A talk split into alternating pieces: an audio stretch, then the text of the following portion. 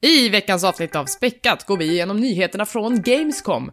Vi har spelat Observer, vi har spelat Lawbreakers, Hellblade och Agents of Mayhem. Vi listar också tre spel som vi vill se som escape rooms. Det här är Späckat.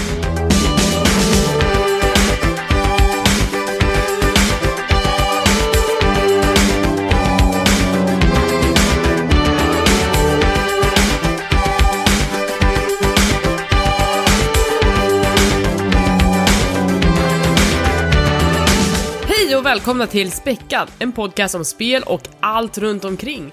Det här är avsnitt nummer 37, jag heter Elisabeth, jag är dunderförkyld så ursäkta för att jag låter så här bedrövlig. Med mig har jag Tommy Hej! och Niklas. Hej hej. Dina små penicillin. Ja, faktiskt. Jag, jag känner mig redan friskare när jag får sitta och prata med er. Ja. Eh, Men det kanske blir lite, lite snörvel, lite nys och så vidare, men, men eh, det får ni ta den här gången. Alla podcast har en sån episod känns som. Ja, Man sitter och absolut. snorar igenom. Det, det värsta är med podcast är typ så här att någon, någon panelmedlem är liksom kroniskt förkyld hela tiden. Så att det liksom, det går aldrig över. Ja. Eh, Hellre det än att du sitter och har diarré eller någonting. eh, ja, fast jag hörs ju inte, tänker Ja, kan höras. En, en liten brakskit så är det. jag. Eh, ja, det är i alla fall inte fallet den här gången, om jag säger så. Eh, Mm. hur, hur mår ni? Jag mår bra. Eh, det har hänt mycket i mitt liv senaste, sen vi pratade senast. Jag har blivit med Switch, Ooh! faktiskt. Vad Eh, blev första spelet? Eh, det har blivit både Zelda och Cave Story. Oj. Faktiskt. Eller Zelda har jag lånat om jag ska vara sån faktiskt av några vänner. Tänkte jag då kan jag gärna låna det. Eftersom jag hade det till Wii U. Eh, men eh, Cave Story har det blivit och eh, jävlar vilken eh, mysig konsol att ha i sängen. Jag har spelat om Zelda bara för det. Men jag, jag tänkte det är en helt annan upplevelse när man ligger i sängen och bara sätter på switchen och spelar några timmar. Eller tar den på tunnelbana. Jag tycker det funkar perfekt. Ja, tunnelbanan är skitbra. Jag, jag vill inte ha med den i sängen för att jag vet att då kommer jag aldrig sluta spela så att det blir liksom svårt att komma upp dagen efter. Uh, så att jag har gjort det till en principsak nästan att inte ha switch i sovrummet. Ja, ja, men det har hänt mig också att man ska gå och lägga sig en tid för att man ska jobba dagen efter. Men eh, det hände ju mig i natt att jag satt och spelade två, tre extra timmar. Samma sak med min fru också. Hon sitter också och s- småspelar. Jag, ty jag, tycker faktiskt det är supermysigt att bara docka ur den där och eh, eh, lägga sig ner någonstans och spela. För det är väldigt bra upplösning och det flyter på väldigt bra faktiskt allting. Ja. Men sen märker jag att eh, det är ju väldigt mycket som saknas alltså, i operativsystemet. Eh, att jag undrar liksom så här, var, vart är bakgrundsmusiken? Det är helt Ja, tyst. ja det är inte, det är inte liksom the Wii Shop i bakgrunden som, som man blev van vid i den förra Nej. generationen. Jäklar vad hen som har gjort den Wii-musiken måste tjäna pengar. Äh, tjäna pengar, men det, det är ju alltid bra musik där, eh, känns som. Det är Ja. väldigt så här, stimulerande, vackert. Min, min, Eh, här är bara tyst som döden. men det bästa med, med Wii Shop-musiken är ju liksom alla mashups som har gjort med den. Min absoluta favorit är när de har lagt ihop Wii Shop och eh, Hotline Bling med Drake. För de går ihop så jävla bra. Ja, Nej, men jag, jag, jag har ju alltid varit lite tveksam om man ska köpa eh, Switch och sånt här. Men jag säger att, eh, fan, nu, eh, om man inte har spelat Zelda så jag känner nu när jag sitter och spelar om det från början. Jag känner så här, herregud vad mysigt. Köp en Switch och köp Zelda och, och ligg och mys någonstans. Alltså. Jag spelar hellre nästan handhållet än på tvn. känner Ja, jag, samma just här, samma här. Eh, Niklas, Niklas, hur känner du? Nu är du den enda utan Switch i späckat. Ja, men inte länge till tror jag. Oj! För nu, nu börjar det ju dra ihop sig här. Om man, det känns som att man, eh, eh, om man sen ska sammanfatta spelåret och inte eh, har spelat vare sig Zelda eller eh, Mario, eller Splatoon eller vad det nu kan vara, så kanske man, eh, ens åsikter inte är så mycket värda, tänker jag. Alltså redan där har du ju liksom tre otroligt liksom stora, Mario har ju inte kommit ut än, men tre väldigt gedigna och, och stora spel som räcker så sjukt länge. Ja, alltså. och det vi har jag hört tycker- från till exempel Gamescom som håller på just nu, där journalister har fått testspela Super Mario, så båda det är ju gott. Så det känns bra. Ah, fan, jag längtar bara att ta med Mario på, ja men om man ska hem till föräldrarna och de håller på och tjafsa och allting så kan man sitta och spela Mario och sånt. Ja, men bara ta med Mario till sängen. Ja, jag vet, jag, äl- jag trodde inte jag skulle tycka Ta om... Mario till sängs. Ja. en riktig sängmätare. Men eh, jag vet inte, jag trodde jag inte skulle uppskatta Switch så här mycket. Alltså den, just det handhållna formatet. Att jag trodde det skulle vara klumpigt och sånt där. Men jag vet inte, jag ska köpa en, eh, en case eh, till den också och ta hand om den väldigt väl. Det här, det här är ju perfekt att verkligen ta med sig överallt nästan känner jag. Lite snål med batteritid, men jag har en rätt så saftig powerbank med mig. Så. Ja, du har fått powerbank att funka med den. Jag har inte försökt ens, tror jag, vid det här laget. Nej, okej. Okay. Nej. Eh, men, men jag brukar ha en laddare till switchen med mig ändå. Den är ganska klumpig, själva strömadaptern, men, men eh, den funkar att ha med mm. sig när man ska resa länge till exempel. Ja, nej, men jag är jättenöjd. Jag, jag ska säga faktiskt att jag bytte den här eh, mot mitt VR. Så VR är It's gone. ut ur huset. Det är helt, det är helt dött. Det är så? Ja, För du var ju så frälst när du köpte det. Jag var det, sen kom jag hem från Korea och jag vet att jag fick väl lite avsmak där, men eh, sen när jag verkligen kom hem och provade så kände jag så här, ah, plus att det enda spel som jag verkligen gillade, eh, det här eh, Elite eh, Valkyrie, eh, som jag tyckte väldigt, väldigt mycket om, kom, uh, utvecklarna sa ja, bara för någon vecka sedan att hej, vi kommer släppa en patch där du slipper uh, spela med VR. Nu kan du liksom uppleva spelet utan VR. Tänkte jag, ja gud, vad skönt. VR är en belastning nu alltså? Ja, jag, alltså jag tror nog att VR är en liten fluga bara faktiskt. Alltså det måste hända något större än att man, alltså det, det, är, det är kul, det, det, jag ska inte säga någonting om det, men det är bara så jävla mäckigt att hålla på med alla jävla sladdar och koppla in och dra på sig det där. Alltså, vänta till den dag det, tills det blir liksom trådlöst, då tror jag det kommer bli eh, en helt annan sak, där du bara behöver sätta på dig någonting på direkten och köra igång. Mm. Utan hålla på att synka med kameror framför tvn och allting sånt där. Mm. Det känns som liksom själva förberedelsen tar längre tid än själva spelandet, tyvärr. Ja, jag behåller mitt så länge, men hörni, Eh, vi nämnde Gamescom lite snabbt och vi kanske kan gräva ner oss lite mer i det som har kommit från Gamescom nu.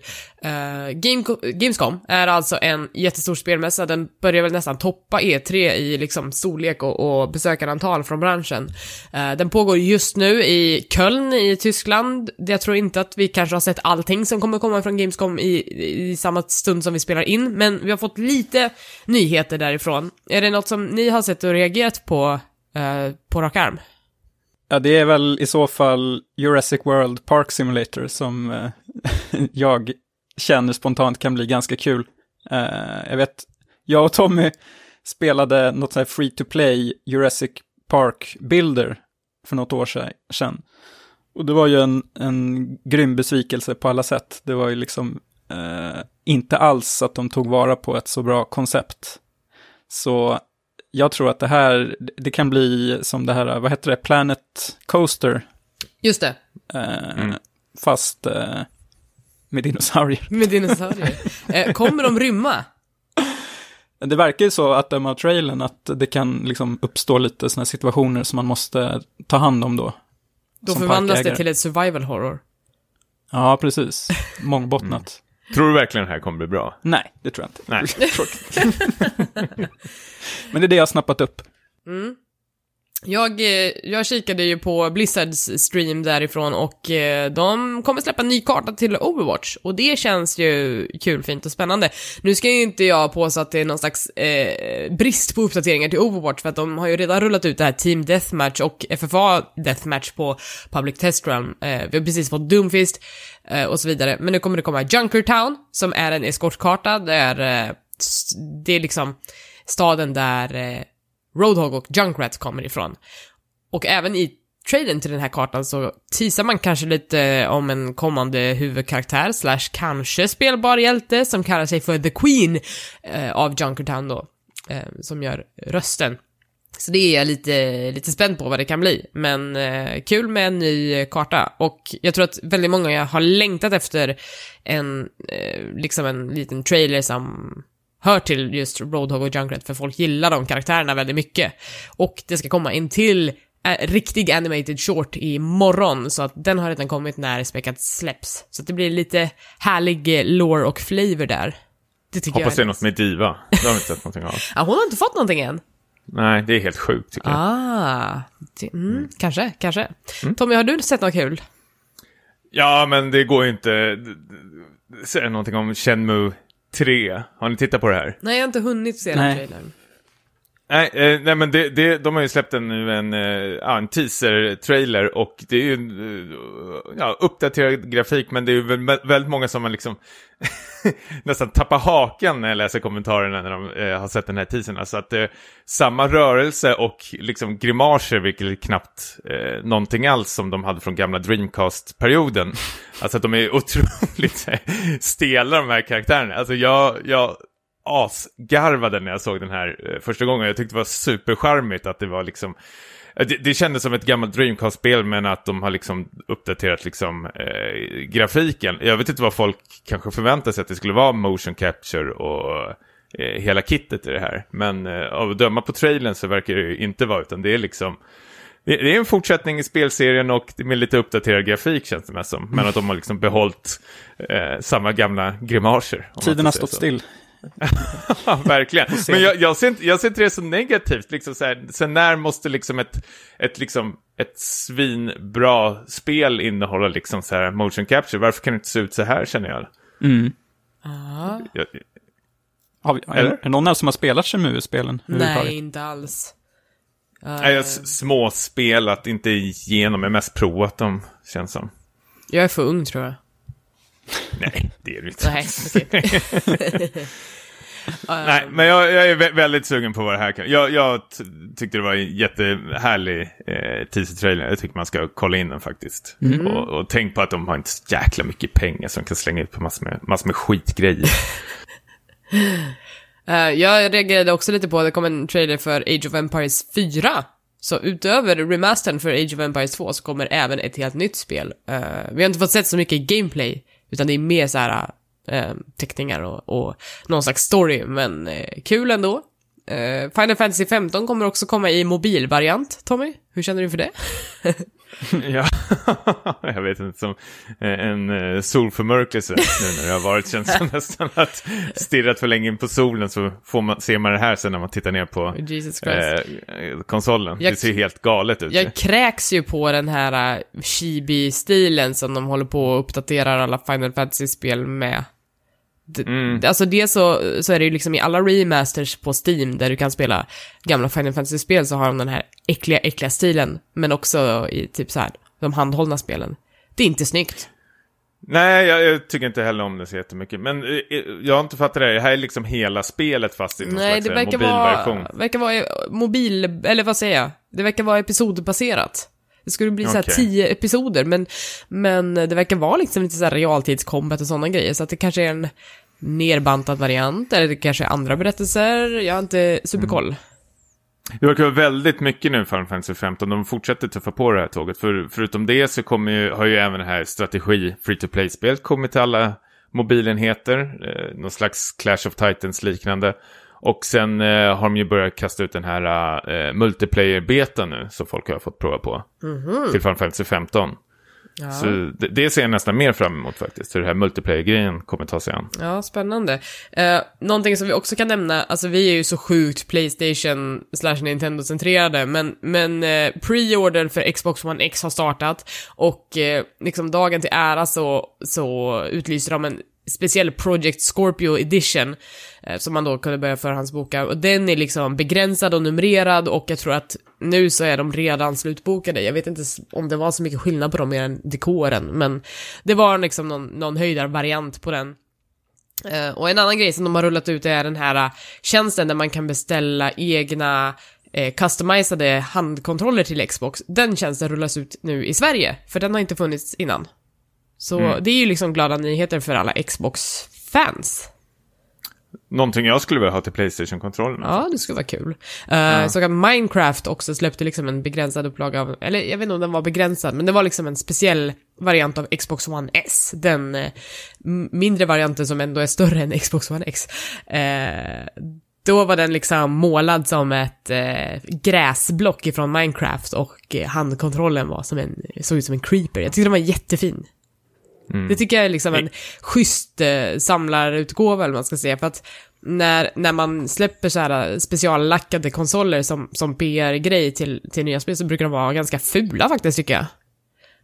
Någonting de man klistrar på mest känns som. Ja, men precis, att det bara blir liksom någon, någon eh, liten dekal på lite för detaljerad grafik. Eh, Men det här gräsblocket blir liksom så sjukt stilrent och, och man fattar liksom vad det är och det blir en schysst inredningspryl.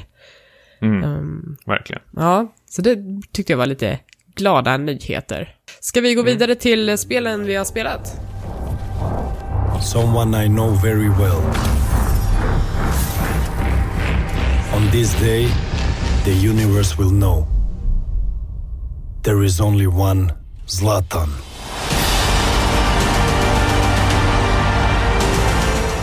Jag tänkte börja med att prata om ett eh, spel som har lite svensk anknytning, eller jättemycket svensk anknytning faktiskt. Eh, Zlatan Ibrahimovic har slagit sina påsar ihop med en svensk utvecklare som heter Eatspeed och släppt ett spel som heter Zlatan Legends, tror jag. Eh, Vilket otroligt fult namn på ett spel. Ja, alltså det är så mycket som är tveksamt med det här spelet, men jag måste ge det en sak och det är att det har typ världens bästa setup till en story i ett spel. Alltså, det är så här, det hymlar inte med att det är ett mobilspel och att det är ganska liksom banalt på det sättet, men, men, men storyn är i princip det här, att det ska ske någon så här intergalaktisk turnering i en högst oklar sport. Och varje planet ska utse den bästa kämpen, den bästa av sitt slag liksom, som ska representera planeten i den här turneringen. Varpå jorden då såklart väljer ut Zlatan Ibrahimovic för att han är liksom eh, förträfflig på alla sätt. Problemet, problemet är att när han kommer fram till den här eh, turneringen där den ska äga rum så inser han att alla kämpar på, på den här planeten är Zlatan. För att den, den enda personen som är bra nog i alla dimensioner är liksom deras version av Zlatan. Superhybris. Ja, det känns som bara någon med Zlatans ego skulle kunna godkänna den här eh, liksom, premissen. I'm Zlatan. liksom, No, I'm Zlatan! Jo men det, det är ju så, det är ju det! Det, det är exakt så som manuset går, för det är någon slags så här seriestripp eh, som de har animerat innan, innan liksom tutorialen sätter igång. Eh, och då, jag, jag tänker att då den svenska versionen av det här är att han kommer in och säger det är jag som är Zlatan, och så kommer de andra och bara nej det är jag som är Zlatan, och liksom bara repetera i oändligheten, och jag bara det här är den enda storyn jag kan köpa för ett Zlatan-spel. Jag köper det. Ja, vad går det ut på då? Eh, alltså, då ska man spela den här... Eh, man ska spela den här eh, sporten som är någon slags plattformare. Zlatan ska ta sig uppåt i, i, i en bana. Det finns väggar som är farliga och väggar som man kan studsa på. Och han tar sig fram genom att sparka en boll och sen teleportera sig till där bollen är. Eh, lätt Okej. förklarat, kan vi säga. Och sen så tävlar man mot andra spelare eller andra Zlatan, eller alltså alla är ju Zlatan liksom. Så det är bara ett Zlatan-fest. Och sen så har Men det, det är single player här. det är single player, men det är någon slags eh, fejkad multiplayer. Det ser ut som att du spelar mot andra spelare, men jag tror, jag vet inte liksom riktigt hur äkta det är. För att, ja men liksom när man spelar och man säger du har matchats mot fem andra Zlatan, och sen så, Pratar de så? Är det den rösten? nej, det, nej, det, Nej. han pratar engelska. Äh, Han, det är liksom, I am a legend. Eh, nej men så här, det står att man matchas mot fem andra Zlatan, men sen så råkar de här fem andra Zlatan som, som råkar, eller de ser ut att ha riktiga spelarna, men de råkar an, alla landa på någon s, eh, sluttid på 40.00.00. Eh, man bara, nej, om det här var riktiga människor så skulle det nog ha diffat lite mer. Så att, jag tror att den ger en illusion av att det är multiplayer, fast det inte är det. Hur känns det här Niklas, du som är så här fotbollshuligan? För lite slagsmål? Eh, Nej, jag vet inte. Jag hade Rött kort på det här. rött kort. Eller en varning i alla fall. Men, men eh, Janna, är liksom så här, det är ett klassiskt banalt mobilspel. Det är jättebra att spela på tunnelbanan om man har tråkigt. Det finns mikrotransaktioner, det finns pengar att, som man kan kasta på det här spelet om man vill för att få kosmetika. Men det är liksom, det är inget nytt och det är, inget, det är inte dåligt men det är inte nytt liksom. Men var det gratis? Sa du Det är gratis. Ja, det är gratis, Eh, ja. Men du kan köpa till kosmetika, du kan köpa dig till förkortade väntetider och så vidare. Som vanligt. Ni, Niklas har slutat lyssna, han laddar ner det nu på det. I'm Zlatan. Gratis Zlatan. Ja. Och, mhm. Eh, är det någon annan som har eh, något spel de vill berätta om? Ja, jag har faktiskt spelat uh, Lawbreakers. Uff. Känner, känner ni till det här? Mitt första möte med Lawbreakers var på PAX East, de hade en asstor monter. Men jag hann aldrig Jaha. gå dit och spela. Eh, När var det här? Var det länge sedan? det var i mars. Ja. Men eh, sen, Då- så, sen så dök de ju upp på I, E3 där han, eh, Cliffy B, eh, kom upp på scen och sa "Ö, Tror ni att det här spelet kommer kosta 60 euro eller? Nej, det kommer kosta 40! Eller vad det nu är. Ja, ja 30... Ja, 30. Ja, men det, det, nej, 30 dollar tror jag blir intressant, men Ja. det, det stämmer nog. Mm, Att, att han var Eh. lite så här kaxig över att "Ö, vi ska inte ha fullpris på det här spelet, det är ingen som vill betala fullpris för ett spel, wow! Typ. Ja. Men det konstiga med det här var att de gick ut eh, ännu tidigare att det skulle vara ett free to play-spel, men sen ändrade de det Ouch. till ett eh, ja, kostnadsspel. Då blev det, har ju- då blev det helt plötsligt mindre sympatiskt. Ja, det har väl typ så bitit rätt så hårt på det här spelet när man tittar på säljsiffrorna och på Steam, hur många som spelar. Eh, jag hade ju förstås inga problem alls när jag började spela det här spelet i början med att hitta liksom, användare att spela emot. Men nu när jag spelar under senaste tiden så märker jag att mer och mer folk börjar liksom droppa ut och det blir mer och mer ojämna matcher. Men bara förklara först vad det är för någonting. Det här är ju ett... Eh, eh FPS, alltså en, eh, vad säger man, Twitch-shooter. Det är lite så här hommage till gamla Unreal-spelen blandat med typ ah, att man, så fort det är liksom klasser och hjältar så ska man säga Overwatch. Men bara för att måla upp en bild här, att du har eh, sex, sju olika klasser, allt från medic till tank och assassin. Eh, det konstiga, eller det speciella här är väl att du alltid har två fasta lag med de här sju karaktärerna i varsitt lag. Så att alla rollerna måste fyllas. Nej, alltså du spelar fem stycken i varje lag och du får ju välja fem. Äh, nu kanske det var åtta, nio klasser då, när jag tänker efter. Men hur som helst är till exempel om man, det finns alltid två medic som har samma uppgift. Alltså om jag säger så här, två mercy, bara att den ena heter mercy, den andra heter kanske cliff. Förstår vad jag menar? Men de spelar helt olika lag. Så om du gillar den här personen, till exempel eh, supporten i lag B, så kanske ett spel säger åt dig, men nu ska du spela lag A, om du vill spela supporter så måste du tyvärr spela den här personen, även fast man låst upp massor med skins. Hänger ni med vad jag menar? Okej. Så redan här liksom, jag vet inte, det, det är vä- väldigt speciellt att du inte kan spela exakt den hjälten du vill. Du kan spela den klassen du vill, men inte den hjälten som liksom man kanske tycker om för just den klassen beroende på vilket lag man Bara har. för att förtydliga. Man är alltså i två olika lag.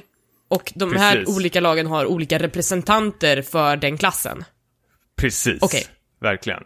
Och matcherna spelas ju så att det här är ju allt ifrån liksom att du ska contesta, du ska liksom hämta ett batteri och lämna det på liksom din station för att ladda upp det, någon slags här capture the flag-liknande. Du har någon blitzboll, du har ju, jag tror jag har olika liksom sex stycken olika spellägen och det går så sjukt snabbt och Eh, som extra på detta så är det liksom att de leker även med gravitationen också. I vissa rum är liksom zero gravity, att du kan liksom flyga runt i rummet och eh, hålla på och sprinta. Du har, alla de här karaktärerna har ju liksom någon slags så här jetmotor, så du kan liksom så här boosta dig fram i rummet väldigt, väldigt snabbt. Alltså det går så sjukt snabbt det här spelet.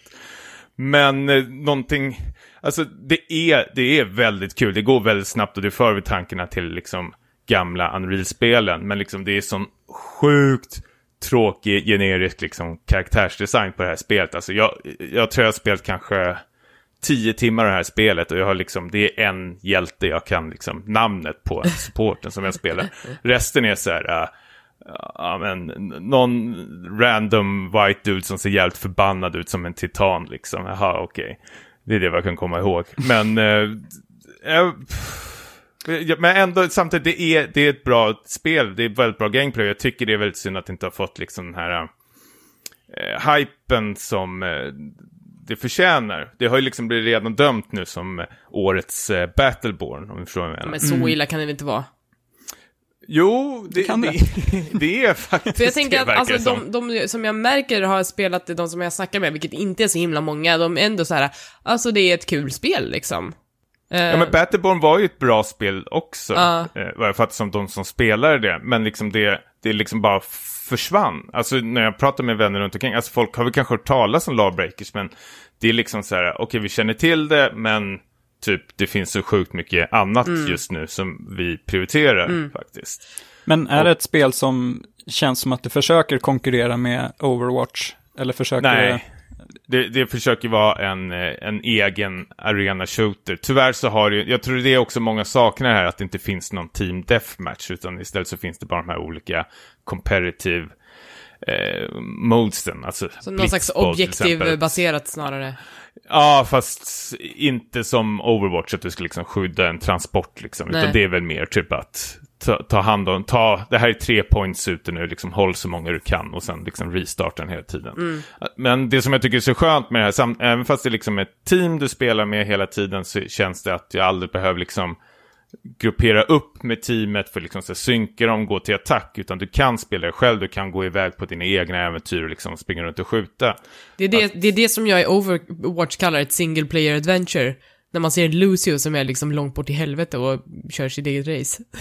Ja, precis. Och det kan ju paja en hel match i Overwatch. Ja. ju.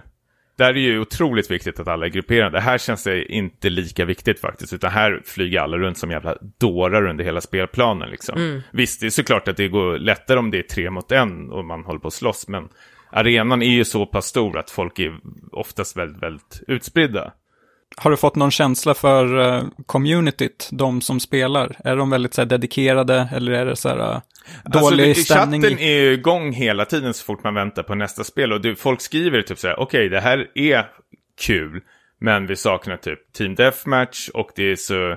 Det är väldigt obalanserat. Jag spelade ju nu in, jag spelade just nu lite innan podcasten och då var det så här allt från en level 1-spelare upp till en level liksom 27-spelare. Så redan där känns som bara matchmaking har typ väldigt mycket problem. Eller att den liksom måste hitta någon bara för att fylla upp de här zoomrummen. känns som. Och så har du ju det här äh, lootlådorna. Det är precis som Overwatch. Du går upp i level, du får en lootlåda, du får lite cosmetic och allting sådär. Så kan du köpa det för in-game currency eller egna pengar. Det är sånt du inte gillar va? Nej, jag slog jag näven rakt dataskärmen. Som jag förstått det så, så håller inte Lawbreaker spelaren i handen lika mycket som Overwatch gör heller. Tycker du att du har samma uppfattning? Ja, nej men det är ju väldigt, alltså det har ju en tutorial, men liksom de här tutorial-videorna är ju liksom länkar till så här YouTube-klipp, så man ska ta sig där och titta och det är väldigt så här, väldigt mycket text och väldigt mycket information på direkten. Så jag sket ju titta på dem där och gjorde precis som jag gjorde med Overwatch, att jag, man bara valde en hjälte och fick bara springa på tills man hittade den som man känns liksom eh, bekväm med. Men, eh, ja, men jag, som sagt, det, det är ett bra spel. Om man saknar liksom en Twitch-shooter så tycker jag att man ska prova det här faktiskt. Men jag tror redan nu att de kommer få göra några drastiska eh, ändringar om det här ska liksom hålla. För det, det vill de väl? Ja. Eh, i- Typ som Battleborn fick ju göra att de fick släppa det till sist free to play. Jag tänker också att, eh, precis som du sa innan, det här med karaktärsdesignen och så vidare. Jag tror att det är ganska det som, eh, det är mycket det som får mig att inte vilja ta i det här spelet. Att dels så känner jag att jag har redan någon slags eh, FPS-arena-spel i Overwatch som jag trivs väldigt, väldigt bra med. Och det finns ingenting i Lawbreakers som riktigt säljer in varför jag ska välja det över dem. Speciellt när man tittar på karaktärerna, för att de liksom är alla någon slags såhär Renegade, jag är cool snubbe, nu ska du få åka på stryk. Medan Overwatch har ju liksom den här auran av optimism över sig ofta. Eh, som, som jag tycker är väldigt, väldigt tilltalande. Medan Lawbreakers liksom går något gammalt hjulspår i att man ska vara liksom så badass och tuff och wow, wow, wow. Eh, och jag känner att jag har haft nog med såna såna Det spel. är väl Cliffy B's signum lite grann. Jo, och så, och så kan det ju vara, och det, det, det får ju liksom stå för honom, men, men för mig så gör det inte jobbet. Ja, nej, men jag håller verkligen med dig. Alltså problemet med det här spelet som Overwatch lyckas med väldigt bra är att jag kan väldigt tydligt för första se på en karaktär på direkten vad hen spelar för roll. Att om det är en tank eller en assassin eller något liknande. Och vad det är för slags person.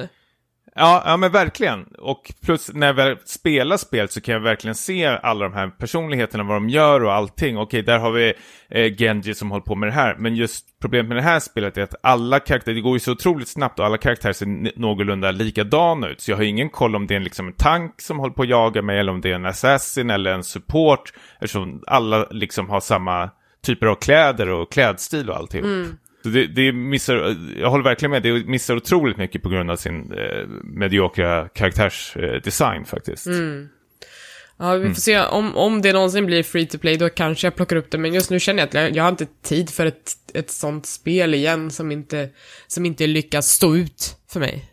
Nej, och sen kan man ju ifrågasätta också att om det är, om det är ett twitch shooter-spel, vad, vad, vad, spelar det för roll med alla de här cosmetic och alla de här grejerna? För du hinner egentligen inte se vad folk har på sig egentligen. För liksom, jag känner det helt onödigt om jag sätter på mig liksom eh, legendary-grejerna, för folk märker inte det liksom. Det går ju så jävla snabbt att man dör och allt. Men det finns ingen victory-skärm eller sådana grejer där man kan se det? Jo, visst, det gör det i slutet. Alla blir så här, precis som i Destiny, typ, vinnarlaget Ja. liksom uppradade framför skärmen. Ja. Eh, så är det. Eh, men annars liksom tänker du inte alls på det. Inte, inte, inte alls lika tydligt som det gör i Overwatch. Nej. När folk har på sina cosmetic där. Ja. Ja, det blir en liten, eh, liten tuff eh, utmaning för dem att sälja in. Ja, det är, det är väldigt uppförsbacke och det är väldigt synd för det är ett, det är ett kul spel, alltså om vi pratar gameplaymässigt återigen. Det funkar otroligt bra. Det är väldigt, väldigt bra kontroll och allting. Men det faller på mycket annat tyvärr faktiskt. Ja. Eh, och ja, synd om det blir free to play känner jag också. Att man ska gå så lågt. Blir ett Zlatan-spel. Ehm, ja, Niklas, vad har du spelat? Eh, jag har spelat eh, Observer, som är eh, det här nya spelet från Bloober Team, som de heter. De som slog till med det här Layers of Fear förra året. De har lite specialiserat sig på det, de här typ walking simulators fast med skräcktema. Mm. Eh, och det här, um, Layers of Fear var ju mer så här klassisk skräck, typ Edgar Allan Poe, en galen konstnär i ett gammalt hus. Men nu, uh, nu byter man spår till uh, Cyberpunk faktiskt. För det, det är ett spel som utspelar sig 2084 i Polen. Och man spelar ju då som en sån här så kallad observer som är en, en polis som har eh, förmågan att koppla upp sig mot andra personen, personers eh, medvetanden. Eh, både, både levande personer och döda personer. Så det används eh, ganska flitigt på brottsplatser där man kan eh, få diverse ledtrådar från offret då för att man, eh, man kopplar upp sig mot eh, eh de olika liksom, minnesfragmenterna som ligger kvar i den här döda kroppen. Och eh, då, eh, det är ju då Rutger Hauer, den här gamla nederländska kultskådisen som, eh, eh, ja det är väl Blade Runner som är hans mest kända roll. Eh, så det är en liten blinkning till den filmen då kanske. Eh, det är han man spelar, man eh, le försöker leta upp sin försvunna son i ett hyreshus. Och där går man alltså runt och knackar dörr som Krakow Police Department, KPD, för att hitta ledtrådar och förhöra diverse folk som bor där.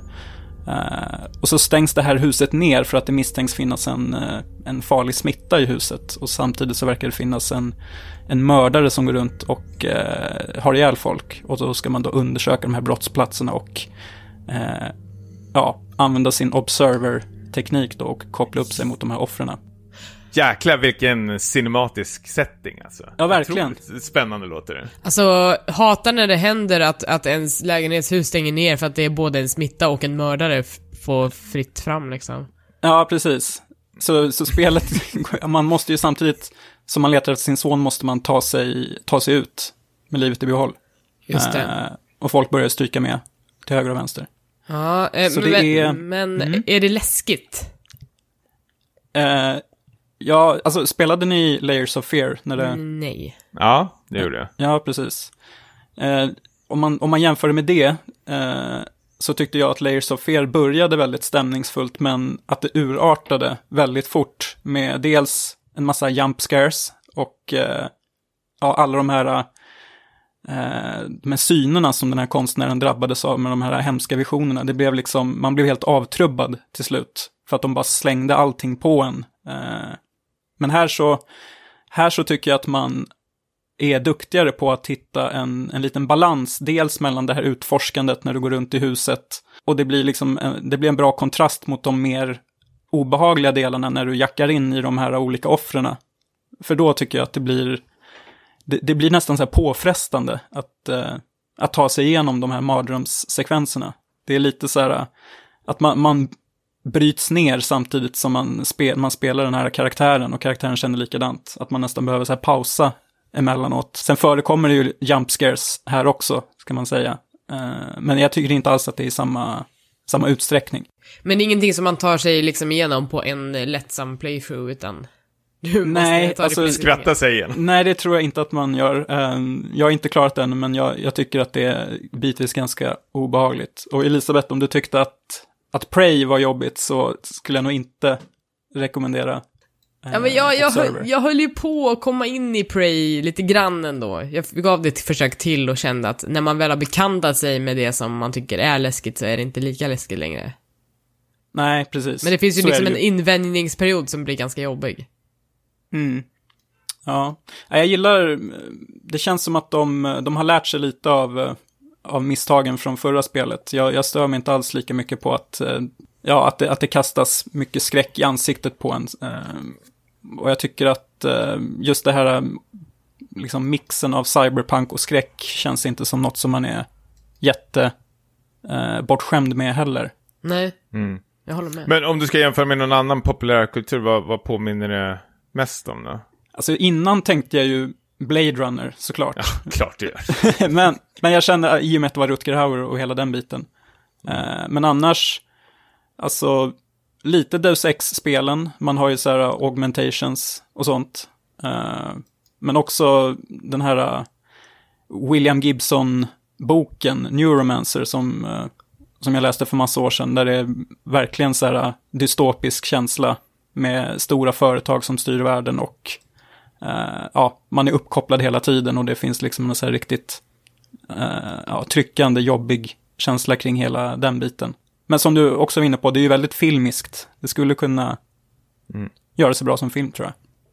Men det, det är rakt igenom en walking simulator. Det, du trycker dig bara igenom det här. Det är inga pussel eller... Jo, det, kom, det kommer faktiskt lite pussel ehm, i vissa delar och de har blandat upp det också med lite så här stealth-bitar. Som jag kan tänka mig att vissa kommer att störa sig på. Eh, men du kan, du kan alltså få game over eh, i det här spelet. Och det kunde du nog inte få med Layers of Fear, vad jag minns. Där det var mer bara gå. Här är det mer att du liksom plockar upp. Alltså nästan att det är mer likt Gone Home i det avseendet än Layers of Fear. Att du, eh, du undersöker folks lägenheter och hittar lite lösenord och, och sånt där. Och undersöker brottsplatser, vilket alltid är kul. Så. Doftar det här en kandidat till Gotelistan? Alltså den är ju rätt full nu va? Men Den eh, är full, åh, kommer Men man så får ju alltid revidera. väl? man får alltid revidera. Jo, men jag tror, alltså om det håller hela vägen, nu kan det väl kanske vara en, två timmar kvar, eh, så skulle jag lätt säga att det, det kan bli topp 10. Så det, det, det känns bra, än så länge. Elisabeth, vad fan, det här ska vi väl spela? Jag eh, ska försöka. Jag lovar inte mer än så. Ja. Ja, Men om, jag blir, det. om det blir för läskigt, då kan jag inte liksom ansvara för vad jag gör. Då kommer jag gå tillbaka till Zelda. Då blir det refund. Mm. ja. Yes. Jag, jag har det nedladdat så jag, jag väntar bara på rätt tillfälle. Det här är någonting jag vill spela med hörlurar och eh, på kvällen faktiskt. Ja, ja det är helt rätt. Ja. Får jag gå vidare coolt. med ett annat spel som också är lite i samma anda kanske, den tryckande stämningen. Mm. Eh, nämligen eh, Hellblade, Senua Sacrifice, har jag äntligen skaffat och i alla fall plöjt ner någonting med i. Eh, men det här är ju liksom högst eh, tidiga analyser av det jag hittills har sett. Eh, Hellblade kom ut för några veckor sedan, så det är inte superfärskt, men när det kom ut så blev det liksom lite rabalder om det för att spelet lovade ut någon slags permadeath-system, det vill säga att om du dog tillräckligt många gånger så skulle ditt save raderas. Eh, och nu när vi har väntat ut det här lite grann och folk har gjort lite undersökningar så visar det sig att det kanske inte är så att det är ett permadeath-system trots allt. Men det är en ganska schysst illusion av att det som du gör och hur du presterar spelar roll. Men eh, jag kanske inte ska gå händelserna i förväg, utan eh, prata lite om vad det handlar om. Så det här är, utspelar sig i någon slags tolkning av asamytologin. Där en kvinna som heter Senua har hamnat i dödsriket Hel för att kanske hämta tillbaks någon som hon vill ha rädda ifrån dödsgudinnan. Eh, så att hon ror i land i det här eh, kungariket som består av liksom dimma, ungefär, bara. Och eh, måste ta sig igenom vissa utmaningar för att försöka ta sig in till liksom hjärtat av, av hela det här och hitta den hon letar efter. Kruxet är det här. Senua lider av någon slags schizofreni och ja, drabbas av psykoser. Ganska ofta.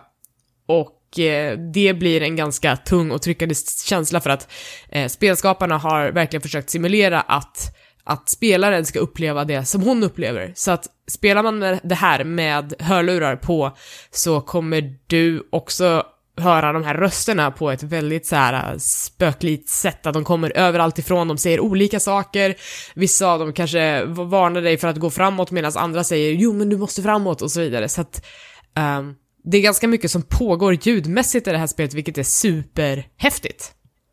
Ja, jag har hört väldigt mycket positivt nu och jag är supersugen på det. Sär, sär, särskilt som du säger det här med hörlurar och att man ska höra de här rösterna från både höger och vänster. Ja, och bakifrån och Varför framifrån. går hon hit? Ja, ah, precis. Varför går hon hit? Vad gör hon? Dit ska hon väl inte? Ja. Men samtidigt så blir det någon slags eh, vägledning för spelen, fast på ett väldigt snyggt sätt. Om jag har förstått det Ja. rätt, alltså vart du ska egentligen gå och vad du ska göra. Ja, men frågan är ju om man kan lita på rösterna alla gånger. För att ibland så blir det vil- vilseledande liksom. Eh, när Ja. en säger gå inte hit och den andra säger gör det. Eh, så då får man... Ja, någon slags schizofreni nästan i Ja, ja men eh, man får ju liksom utöva någon slags eget sunt förnuft och försöka kanske filtrera bort rösterna i vissa avseenden. Eh, men det, det gör det verkligen superintressant och det är liksom snyggt gjort. Jag försökte spela det här med högtalare på tvn, men det blev inte alls samma effekt. Jag tyckte inte att det kändes bra då. Men, Det känns som jag spelar nästan alla spel i senaste tiden med bara hörlurar faktiskt. ja. Jag tycker det gör så otroligt mycket. Ja men faktiskt, men, men eh, i övrigt så är det här spelet ganska straightforward att du ska ta dig framåt i en ganska linjär bana, du ska lösa kanske lite miljöbaserade pussel och sen så blir det ibland lite fighter som man kan ställa in svårighetsgraden på eh, till viss del, men de är inte super liksom avgörande för spelet utan du spenderar nog större delen av tiden med att gå runt i, i de här miljöerna. eh, som kan vara liksom skog och mark i princip. Eh, kanske lite uråldriga byar, sådana saker. Nu har inte du spelat igenom det, men jag har hört eh, någon kritik är att det ska vara väldigt här, upprepande. Ja. Eh, att det känns efter. Hur känner du nu två timmar in? Jag känner igen eh, upplägget, jag börjar känna igen det och, och jag förstår vad jag ska göra och jag kan ty- tycka kanske att lite, okej, ja men nu ska jag göra samma sak igen fast istället för att hitta två sådana här ska jag hitta tre sådana här och det är det enda som är eh, variationen i, i gameplay. Uh, men, men fighterna och, och pusslarna ter sig ganska likt varandra. Så att vi får se om storyn är tillräckligt engagerande för att, uh, för att uh, hålla kvar intresset trots att kanske själva gameplay li- blir lite upprepande. Ehm. Eh, men det är ganska liksom intressanta, alltså all storytelling sker ju med hjälp av de här rösterna i hennes huvud som liksom tillför olika aspekter. Ibland kanske det dyker upp en ny röst som, som inte har varit där förut och som har något nytt att berätta. Ehm, så att det blir ganska dynamiskt ändå. För det, det anmärkningsvärda med det här är ju att det, om vi ska gå in på det här med pris på spel, så Ja. är det här, det, det har väl marknadsfört lite som ett här AAA-spel fast med, som kostar lika mycket som ett indie-spel. Ja. Eh, är det något du kan liksom, eh, kan förstå varför de har satt eh, den prislappen de har gjort på det? Svårt att säga, alltså jag tycker att motion capturen på den här huvudkaraktären är ju helt sinnessjuk. Alltså, det är verkligen jätte, jättehög production value på det här, men det som jag kan tänka mig att man sparar in ganska mycket produktionstid och kostnad på är att det är så linjärt. Ehm, Att, eh, kanske inte riktigt, alltså tänk dig Uncharted fast utan alla påkostade cinematics emellan. Lite så. Bara slänga sig i lianer. Ja men typ såhär, springa rakt fram, ta en fight, springa rakt fram, klättra här och så vidare. Eh, Alltså li- lite så känns det om man ska vara krass. Eh, Hade man liksom lagt på de eh, cinematic-filmerna emellan, då hade det nog kostat bra mycket mer. Om man säger så. Eh, men jag tycker ändå liksom att det är skön stämning i det här. Jag tycker att greppet med de här rösterna är tufft. Ja. Och du känner att det finns en driv i storyn, att du vill veta mer och utforska det här? Ja, eh, jag, jag säger det med lite förbehåll, så, som sagt, för jag har inte kommit superlångt, men, men jag... Ja, men just nu. Ja, men jag är pepp på att fortsätta spela sen när vi liksom är klara med podden, om jag säger så. Okej. Ehm, Ja, men, eh, men det känns lite som en frisk fläkt att det ska vara lite, det ska inte vara roligt hela tiden. Det ska vara lite tungt. Apropå tungt, Agents of Mayhem. Ja, precis. Lå- lås in eh, farmor i garderoben, för nu jävlar ska ni spela ett olagligt spel. Oj! Eh, ja, nej, gud vad det får låta. Agents of Mayhem har jag spelat i alla fall. Det, det här känner ni kanske lite till. Nej, jag, så jag har typ ingen koll. Jag, lä, jag, jag läste någon recension där, som inte var superbra av... alltså, eh, alltså recensionen var bra, men spelet var inte 100% verkar det som. Okej, men det här var i alla fall skaparna bakom eh, Saints Row och Saints Row-serien eh, tyckte jag, eller jag bara spelade Saints Row 3 och 4, men jag tyckte det var väldigt kul. De gjorde väl någon ny twist med hela Open World-genren eh, faktiskt, att de drev lite mer, eh, mer än eh, särskilt de här eh, eh, Mass Effect och GTA och allting sånt där. Så det, det var lite Open World med en twist. Och nu kommer väl det så här spirituella uppföljare Agents of Mayhem, som är någon slags Eh, hur ska man presentera sig? G.I. Joe möter Team America. Typ någon slags eh, sarkasm open world kan man säga kanske. Så de har kvar sitt...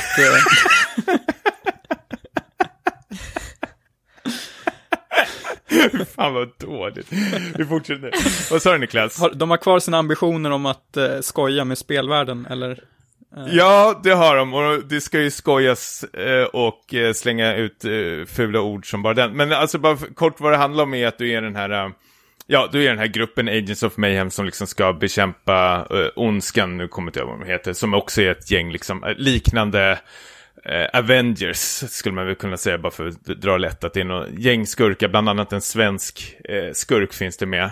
och eh, eh, som ska väl förstöra hela jävla världen och så ska du med den här agentstyrkan då, då stoppa de här skurkarna. Så i början spelar du liksom tre styckna hjältar får du av de här tolv möjliga och sen desto mer du liksom spelar det här spelet så låser du upp de här nya eh, hjältarna, sammanlagt är det väl kanske 12 styckna. Och även här är ju liksom att alla har olika liksom, erfarenheter, vissa är liksom tank, vissa är lite mer så här, eh, ja, healer och allting.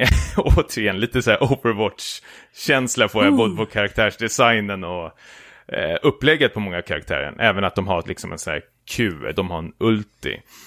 Och jag vet inte, jag var lite så här småpeppad på det här spelet för att liksom... Eh, för det första så utspelar sig Soul, något slags futuristiskt Soul, så det kände jag att det låter väldigt fräscht och coolt faktiskt. Och eh, dels för att jag gillade de gamla Saints Row-spelen, men nu när jag spelar här så märker jag verkligen att de här spelutvecklaren, spelutvecklarna, det känns som de liksom har stängt in sig eh, sedan liksom så här, att de släppte Saints Row 4, när var det? Typ så här, 2013 och inte alls liksom tittat ut genom fönstret och liksom känt av typ vad som gör liksom open world kul, för det känns som liksom open world-genren de senaste 5-6 åren har ju eh, utvecklats rejält, särskilt om man tittar på Zelda bland annat och Witcher och sånt. Det här är ju helt jävla eh, bananas. Förutom att det liksom lider, jag har ju spelat det här till Playstation 4, men för det första att du, du spränger upp hela staden i luften. Alltså du kan ju skjuta på allting, det väller in fiender och när det kommer all det här grafik på explosioner så laggar spelet så Oh sjukt no. mycket. Du har ingen kontroll vad fan som händer på skärmen utan det är liksom folk som skjuter ifrån höger och vänster och liksom bara skjuter på allting. Eh, Samtidigt som de här eh, karaktärerna man spelar, man har ju alltid tre karaktärer man kan ta med sig som max ska liksom så här eh, riva av sådana här sarkastiska eh, one-liners liksom. Hey, look at that guy. Alltså de är så dåliga, det, det, jag kan inte ens... Du behärskar inte sarkasm, så du vet inte hur det låter. Nej, men det, det värsta, eller en av de värsta grejerna som jag var så här, vad, vad är det här? Vad, vad har ni, hur har ni tänkt? Det, om vi ska komma till Sidequest, nu ställer jag en fråga här. Aha. Vad skulle ni tycka var det värsta med Sidequest? Om ni tänker verkligen jättenoga. Ni har säkert varit med om det här i några spel dyker upp. Men vad är det värsta med Sidequest? Och då menar jag inte så här Fetch Quest eller någonting. Att det aldrig tar slut. Ja, Ja. eller såhär när man inte får en utdelning utan det är såhär, ja du hämtar den här, men du måste göra det här först också tydligen. Spelet går till så här att när du öppnar den här staden, eh, Soul då, som jag ska sen återkomma till varför jag avskyr Soul helt plötsligt, är att liksom, du låser upp på direkten liksom 20-30 stycken sidequest över hela kartan. Det är ingenting Ah! konstigt, det är väldigt normalt i sån här. Men, när du har gjort ett sidequest, eller fem stycken, så försvinner de. Men sen när du åker tillbaks till basen för att hoppa ner återigen till den här öppna världen, då kommer alla sidequesten tillbaks som du har gjort. Åh, fy fan. och du måste göra om dem. Nej! Alla! det är helt...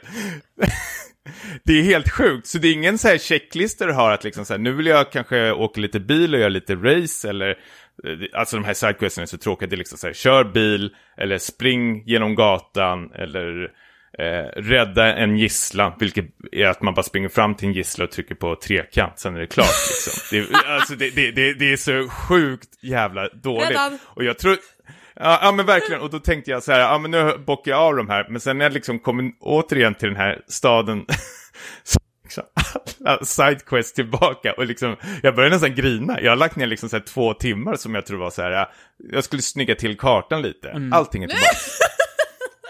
Allt, allting är tillbaks. Sen utspelar sig det här i Soul. För det första, det är inte, visst det är ett futuristiskt Soul, men det är ingenting. Förutom att det har liksom lite eh, koreanska tecken. Det står lite hangul överallt, men ingenting som jag förknippar Seoul med den här eh, staden alls. Det är inga byggnader från liksom, det, det är möjligt att de har gjort om någon byggnad eller någonting. Men jag, jag är så otroligt nyfiken varför det utspelar sig i Seoul. Alltså till exempel när du går in i små distrikt så spelar de gammal kinesisk enka-musik. Alltså allt de hade, alltså soundtracket i det här spelet är ju sån här bananas trans action soundtrack. Alltså allt de hade kunnat gjort var liksom så här, lisa lite så här billig K-pop-musik som spelades i bakgrunden så hade det varit liksom helt okej. Men liksom, det, det, jag skojar inte, jag, jag vet ju själv när jag hör liksom gammal Chang musik liksom. Det här, det här är ju helt jävla sjukt egentligen tycker jag. Hade hört hemma i Shenmue istället. Ja, ja men precis. Eh, men alltså om jag, om jag ska ge någonting plus så är all, liksom, alla de här tolv hjältarna man har, har ju liksom egna, eh, egna sidequests som du kan spela där de är helt själva då. då. Och då, de har ju liksom en egen background story. Så de har ju väl, gett väldigt mycket så här, energi och tid åt varje karaktär för att försöka förklara var de kommer ifrån och varför de har hamnat i Agents of Mayhem och allting sånt där. Så det tycker jag är väldigt snyggt och coolt. Men Eh, återigen, de här uppdragen består av samma sak. Ta den till den här basen, skjut ner allting. Nu kommer gift in i rummet. Då ska du trycka på tre knappar och sen springa ut i rummet.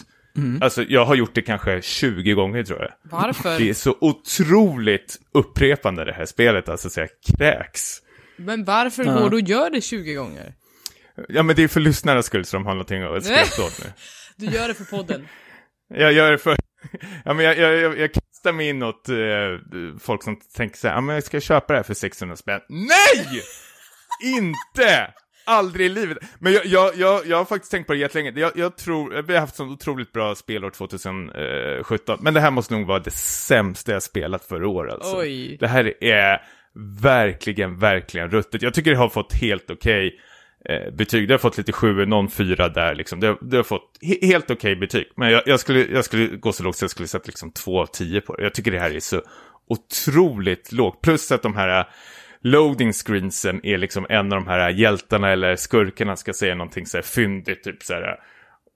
Ja men typ, jag vet inte, någon jävla Jerry Seinfeld one-liner kanske. Why you call it peanuts? There's no pea in nuts. och så kommer något slags så här, det kommer något konstigt gitarriff och så någon som sjunger Agents of Mayhem. Och det har jag också hört sådana här Alltså, 400 gånger. alltså. Det värsta, sugen, eller? det värsta i det här är att du innan podden frågar oss, är det någon som vill låna Agents of Mayhem av mig? Varför? Ja. Ja men det, det, det, det får inte vara här hemma. Det, det är liksom, det är inte Det ska ens- ut ur lägenheten. Ja, det ska ut snabbt. Men jag- jag är väldigt, jag är väldigt, väldigt, väldigt sugen. Jag vill att ni ska spela det här. Eh, faktiskt, bara för jag vill, jag vill höra vad ni tycker. Jag har, det värsta med det här är ingen person att prata om det. Jag vill bara brinna av med någon. Det är skönt att jag har podden och får prata mer, men jag vill liksom höra vad ni tycker och tänker om det här också. Därför vore det väldigt kul om ni spelar det någon gång. Det, det räcker ju att spela den första timmen så har ni fattat hela spelet. Men liksom, bara sådana saker att jag var tvungen att upptäcka att alla sidequests kommer tillbaka. Alltså jag, jag bröt ihop alltså. Det är ju sånt jävla bitch slap i mitt ansikte. Men vet du, vet du vem som har spelat det? Per Landin har spelat det, vi kanske måste ta tillbaks honom till podden. Han kommer nästa vecka och Läxar upp mig. Hyvlar lite Agents of Mayhem. Han gav det fem plus i Aftonbladet, helt Ja. sjukt. Helt sjukt. Nej. Sluta ljug Tommy. Ja. Nej, men jag, jag tycker det här, det, jag vet, jag såg, eh, jag nu har jag inte spelat på några dagar, men jag såg häromdagen så kom det en uppdatering till eh, mitt spel. Jag vet inte om de har fixat all det här laggen, men eh, her herregud vad det laggar, laggar, laggar som fan alltså. Helt otroligt. Alltså särskilt alla actionscener och eller, nej, action-gameplayet. Och det är det som är viktigt med hela spelet, liksom, att man ska känna att man har kontroll. Jag har noll kontroll vad jag gör. Jag bara skjuter på allting som rör sig och det bara väller in fiender hela tiden. Tills man fattar, jaha, det tar inte stopp, jag ska bara vidare. Mm. Oh. Jag dör. Ja. Ska, vi, ska vi ta ett spel till innan vi avrundar avsnittet? Det, det blir vi. bara Ja. superkort, men Starcraft Remastered har ju kommit nu och Starcraft Remastered är i princip bara en eh, liten beauty fix till Starcraft och Starcraft Brood War som numera är gratis på Battle.net. Men vill man köpa till Remastered så kostar det typ 150 spänn och då blir spelet helt plötsligt snyggt. Vilken deal va? Ja, Väldigt bra deal. jag är super, jag är super hype på det. Eh, men eh, jag eh, köpte det och jag spelade lite grann, jag to- tog en liten titt på liksom själva spelet men också hur kampanjläget ser ut. Eh, först och främst så har de uppdaterat alla porträtt. De har också uppdaterat alla UIn så att det ser lite mer cleant ut, att typsnitten är lite mer läsbarare på, på nya högupplösta skärmar. Det är ju först och främst också widescreen numera, så att du behöver inte spela i det här tråkiga, eh, platta, eh, fyrkantiga formatet. Och, 4-3. ja, ja precis. Eh, Jesus Christ, det var deras siffror, kom igen. ja, men någon, någon, någon glans måste jag väl Ja, få. ja, ja. Eh, I alla fall, så det är liksom eh, ganska basala grejer. Men sen så har de ju liksom reskinnat typ alla karaktärsmodeller och så vidare så att det ser lite prydligare ut, så man ser vad det är för någonting på skärmen. Eh, så att mm, när man spelar Starcraft med remastered på så känns det som det gjorde när man spelade första spelet liksom, 99. Det, det, det är en bra remaster tycker jag. Förstår ni vad jag tänker? Men är det något du kommer liksom hinna, eller spela igenom från början till slut, eller blir det mest att du, kul att eh, det fortfarande håller och sen så lägger du det åt sidan? Eh, jag brukar göra regelbundna genomspelningar av hela Starcraft-kampanjen och nu gjorde jag det senast när Legacy of the Void kom. Då drog jag igenom liksom Starcraft 1, Brood War, Starcraft 2, Wings of Liberty, Heart of the Swarm och sen till slut då, eh, vad det heter, eh, vad fan heter den? Skitsamma. Brottos-expansionen också. Legacy of the Void. Eh, och eh, det tar ganska mycket tid, så jag kommer inte göra det just nu, men när jag väl gör det så kommer det vara jäkligt nice att ha den här modden på, för att det blev, det blev faktiskt så jobbigt att spela det gamla spelet så att jag gick över till eh, moddade Starcraft 2-kartor som försökte liksom replikera eh, Starcraft 1-kampanjen fast i den nya motor. Um, något som man kan eh, tänka på innan man köper det här är att det här kommer inte fixa pathingen, så att alla enheter kommer gå precis lika kackigt som de gjorde innan. Eh, och det är ju för att de inte vill förstöra liksom e-sporten eh, Starcraft Brood War som den, som den ser ut, utan den då måste man ha med de här grejerna för att det ska bli autentiskt. Eh, du kommer inte heller få liksom den här automatiska mineralupplockningen eh, så att du kan sätta rallypoint på mineraler för, för dina arbeten, utan allt sånt där som man gjorde manuellt då måste man även göra manuellt nu. Så att det blir inga mekaniska fix, utan det är en del av Starcraft 2. Eh, det kommer inte vara en del av Starcraft 1. En grej som jag måste skälla lite på är ju att vissa karaktärer i kampanjen har fått sig en sån jävla makeover så att det är inte ens roligt. Ehm, Jaha. Nej men, eh, dels, och, och det, det här är ju på grund av Starcraft 2 som de har fuckat upp det här lite grann, men, men eh, Sarah Kerrigan som är liksom, har, är den mest ikoniska karaktären liksom i Terran-kampanjen som sedan går till att bli Infested Kerrigan, hon, hon var inte så jävla snygg i det första spelet, dels för att det gjordes på 90-talet, men alltså hon hade bara så här unikt utseende som verkligen stannar med en och sen när de eh, lanserade Starcraft 2 så blev hon liksom någon jävla manga-skönhet och nu har de liksom tagit in den modellen i Starcraft 1. Och det tycker jag är supertråkigt för att det liksom förstörde lite av vad, vad Starcraft 1 var för mig. Ehm, så att de har liksom snyggat till henne, vilket jag inte tyckte behövdes. Eh, samma sak med typ så här, en, den enda kvinnliga Protoss-karaktären som dyker upp i Broad War, hon har också fått sig någon slags skönhets-makeover, så att hon ser inte alls lika tuff och mystisk ut som hon gjorde back then. Så det är lite, Okej. det är lite tråkigt, tycker jag. Ja, du, du är ett sånt jäkla fan av det här spelet. Det är kul att höra när du gnäller på sådana här, som i mina öron låter som små saker, men för dig är det väldigt Jo, stort. men det, men, det, men det är just att det, det är, liksom, är ju ett av mina första spel, det är absolut ett av de spel som har lämnat störst avtryck, att den här kampanjen, den var så jävla tuff, det var så tuffa karaktärer, det var så gritty, det var så, det var så liksom skitigt och, och dirty och folk var falska mot varandra och, ja men så här, det, det fanns inget snyggt i Starcraft-universumet och nu så har de liksom gått in och bara, nu ska alla tjejer vara snygga. Man bara, nej, det tycker jag inte att de ska vara. Ehm, Konstigt av Blizzard ändå, som brukar hålla rätt så eh, bra ändå på Ja, det karaktärsdesign. är inte för en Overwatch som de ens har börjat fundera på vad de håller på med, skulle jag säga. Ja, men Overwatch kom väl ut tidigare än det här? Jo, det, det men, men modellerna för Sarah Kerrigan var innan. Eh, de gjordes liksom för Starcraft 2 som kom 2010. Det var då, redan då Ja. de satte det här utseendet för henne som var Ah, okej, uppdaterat. Ah, Eh, så that's why. Så Ja. att, eh, såhär, det här är en skitbra remaster. Det är några små saker eh, i liksom karaktärsdesign som jag stör mig på, men annars så tycker jag bara att det är top notch. Det är liksom mycket lättare att se vad man håller på med. Uh, UIT är mycket mer lättillgängligt, så att bara, bara fun times all around. mm. Hur går det för Niklas då? Ja, när kommer remastern av Command and Conquer Red Alert? Men sluta nu, för jag kommer ihåg för några avsnitt sen så sa du att du skulle köpa det här. Nu börjar du gnälla efter Command and Conquer. Det är en sån jäkla hycklare alltså. Ja. Ska, när ska du köpa det här då? Du Jo, det blir- spela det. Det blir nu i veckan.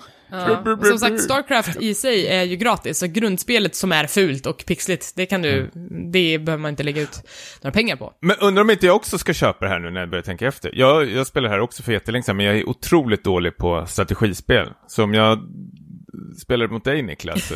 Ska vi spela eller man mot- kanske kan köra två mot en?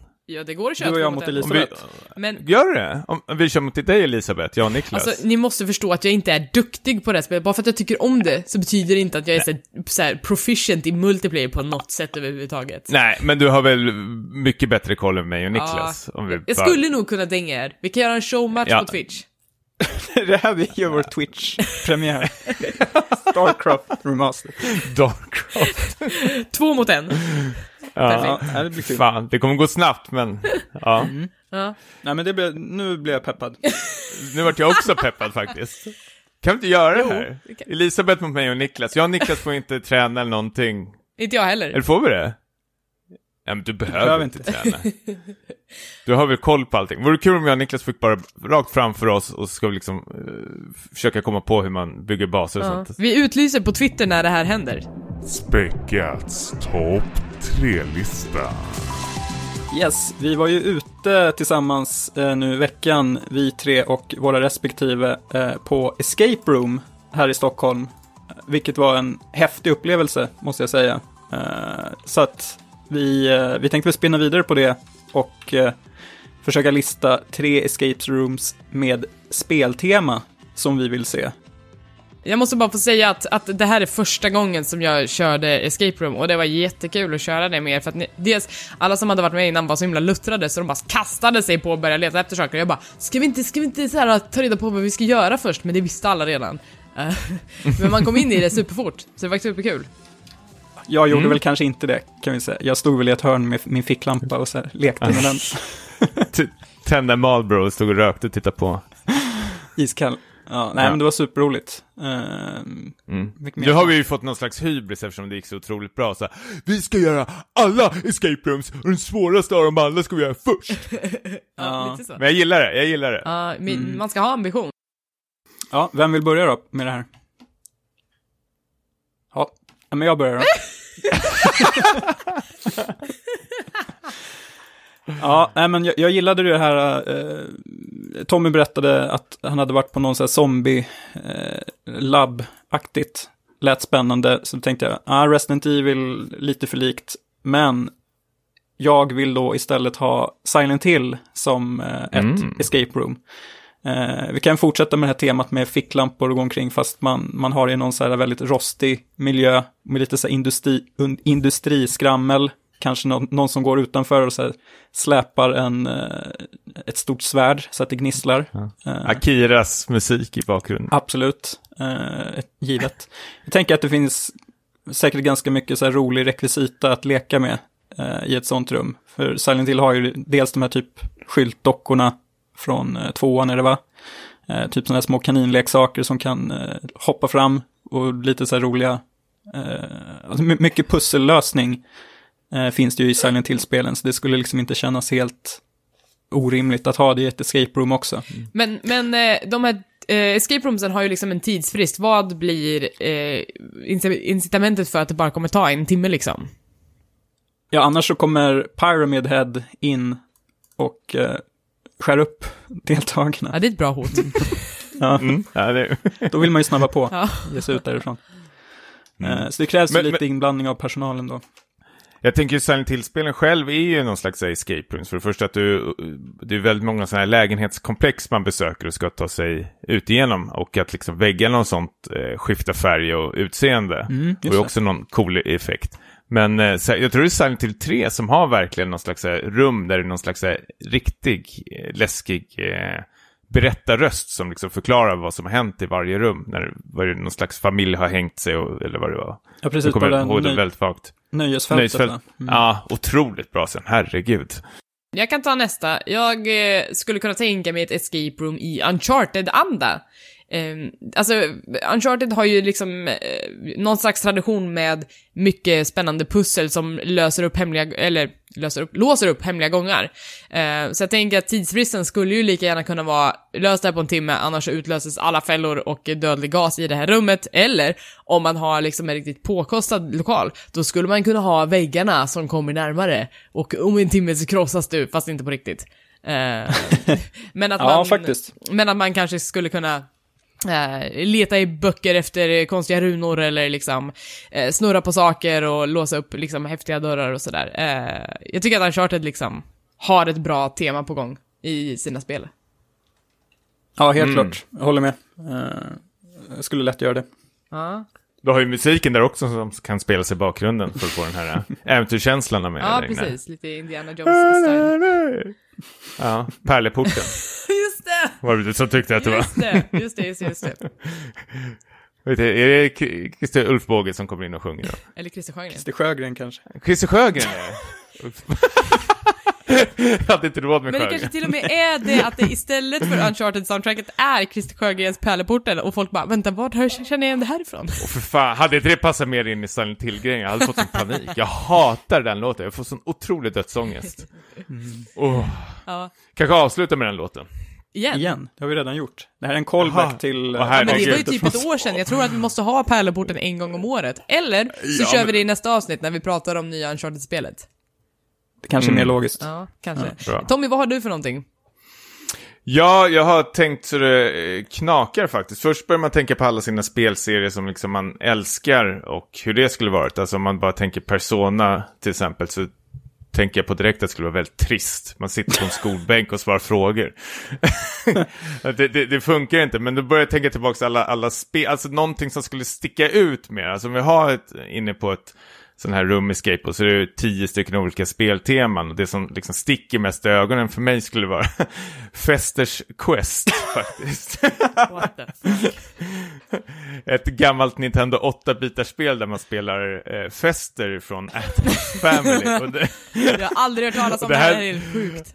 Nej, men det, det är väl kanske någon, jag vet inte. Jag, jag hade inte, Niklas hade nog det här spelet tror jag faktiskt. Ja, Alltså det, det är så otroligt, det är otroligt, otroligt uselt spel faktiskt. Att du spelar någon slags party, eh, då, som ska rädda världen från utomjordingar. Det här är ju verkligen att de har tagit familjen Adams låren och eh, gjort om den helt och hållet. Det är inte Men kanon. tänker, Precis, men det som var problemet med det här, eller problemet, men det, det här spelet hade ju någon slags så här att om du dog så var du död och var tvungen att börja helt från början.